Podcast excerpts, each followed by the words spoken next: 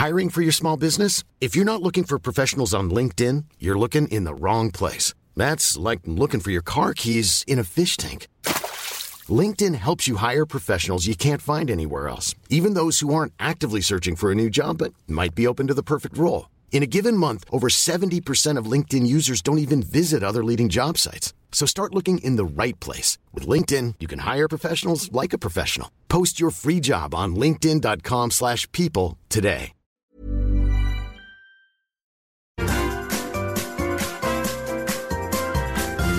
You are listening to the Mother of All Talk Shows podcast with George Galloway. My next guest used to be a British police officer. As a matter of fact, on some of the demonstrations that I was on that got a little bit pushy shovey, he was on the other side of the barricade. His name is Jerry Gray. He's a former UK police officer. He's now an expat in China, and he's a writer and speaker on the truth about China. Jerry Gray, welcome to the mother of all talk shows where I know it's four o'clock in the morning uh, for you, at least. So, uh, a special thanks uh, for staying up late or getting up early uh, to talk to us. The, the Winter Olympics came and went. The British got two medals, uh, which is about as many headlines uh, as the Games got. If there was anything negative to say in the British media, about the Olympics. They would say it. If not, they completely ignored it. Uh, are people sour in China about all the attempts that were made to spoil the Olympic Games? Absolutely not. Um, but first of all, thanks very much for having me on the show. Welcome. Um, the, the general consensus of opinion inside of China is that everybody is happy, everybody is very proud of what China has done. Beijing being the first city, the only city to hold both Winter and Summer Olympics. And you know the fact that so many Chinese ethnic uh, athletes have taken part is a great sense of pride. Uh, as my wife, who is Chinese, said to me uh, the other day, it doesn't matter where they're from. If they're Chinese, we're still proud of them. Uh, and the, the, biggest thing, the biggest story of the Olympics was, of course, the Eileen or Gu Ailing story. And that, of course, has caused more consternation in the United States but it's uh, it, it's really not a big story. It's just a beef up. People often compete. Ben Alexander is a British-born skier competing for Jamaica. So this is nothing new. And I think the, the general sense of pride, and I think a lot of people misunderstand that about the Chinese. They are very, very proud of what, what their people are doing. Doesn't matter what what flag they fly under. They are Chinese people. Now there you are, uh, former copper from uh, from the yard. Uh, you're now behind the bamboo curtain uh, in a yes. country rapidly achieving pariah status uh, amongst the uh, political class and the and the media. Uh, how are you coping with that, Jerry?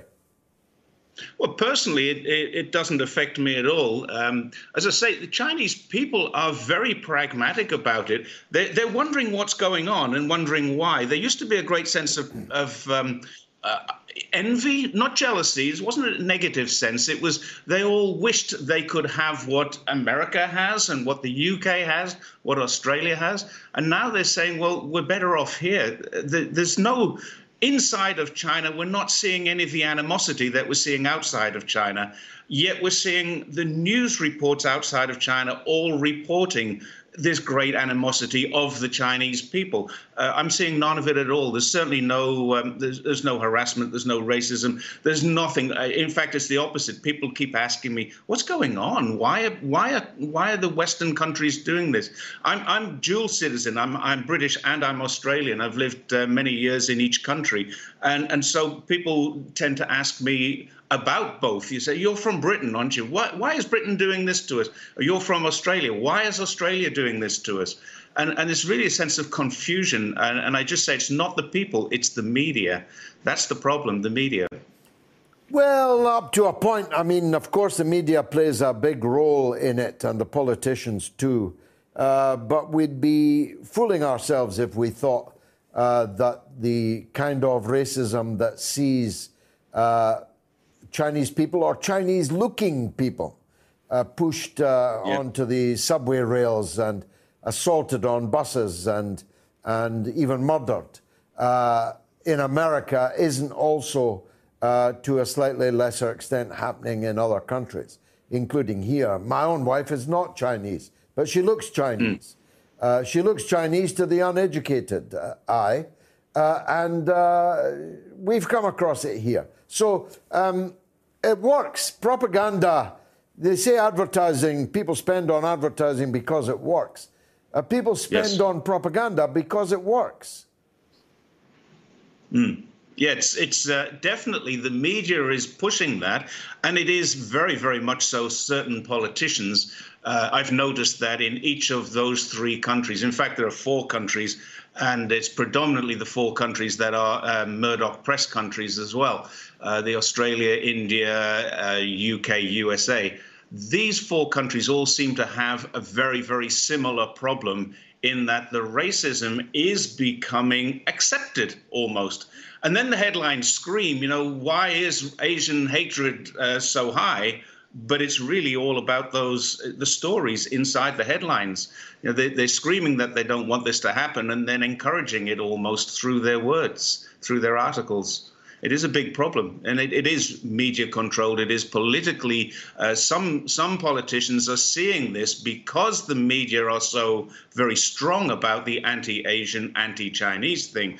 That some politicians are jumping on that bandwagon and saying, well, I'm, I'm going to do this too. We're seeing it in Australia right now with a potential uh, a lead up to an election in May. We don't know the election date yet, but we've already seen the opposition leader, Anthony Albanese, saying things such as, my, my stance on China is not much different to the, uh, the, the current government stance. So whether that's politicking or whether that's his real position, I don't know. But the one thing that they're missing out on is that trade between the two countries is the highest it's ever been. So businesses aren't thinking this. The businesses are still running. And it's the same with the UK, the USA. Businesses are at their highest level. The, the British Chamber of Commerce is very active here in China. And, and so there's a lot going on in the business scene that we're not, the positive side of it is not being reported at all. And the fact is, if, if there were real serious problems, then your shelves would be empty, your uh, wardrobes would be bare. I, I dare say your Marks and Spencers and your Levi's would still be available, but there wouldn't be a lot else there.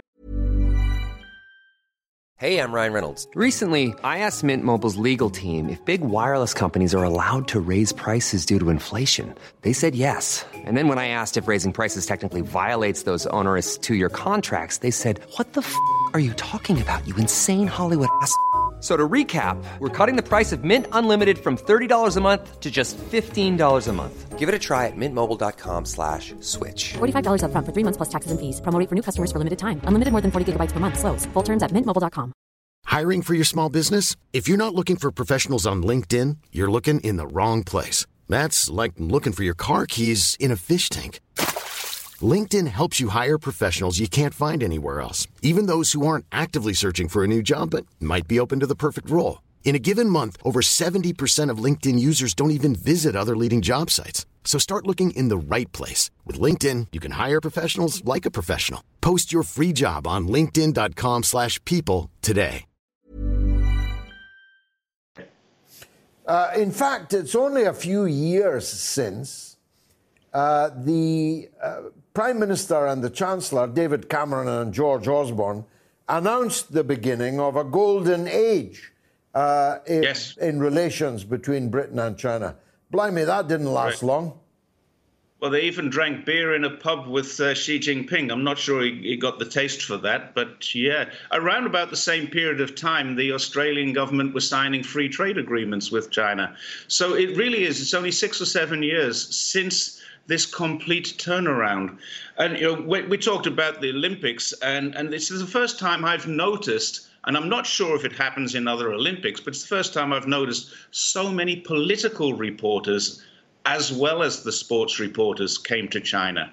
This is a very unusual thing, and now they're looking everywhere for stories about China, and it's mostly negative stories they're yeah. trying to find.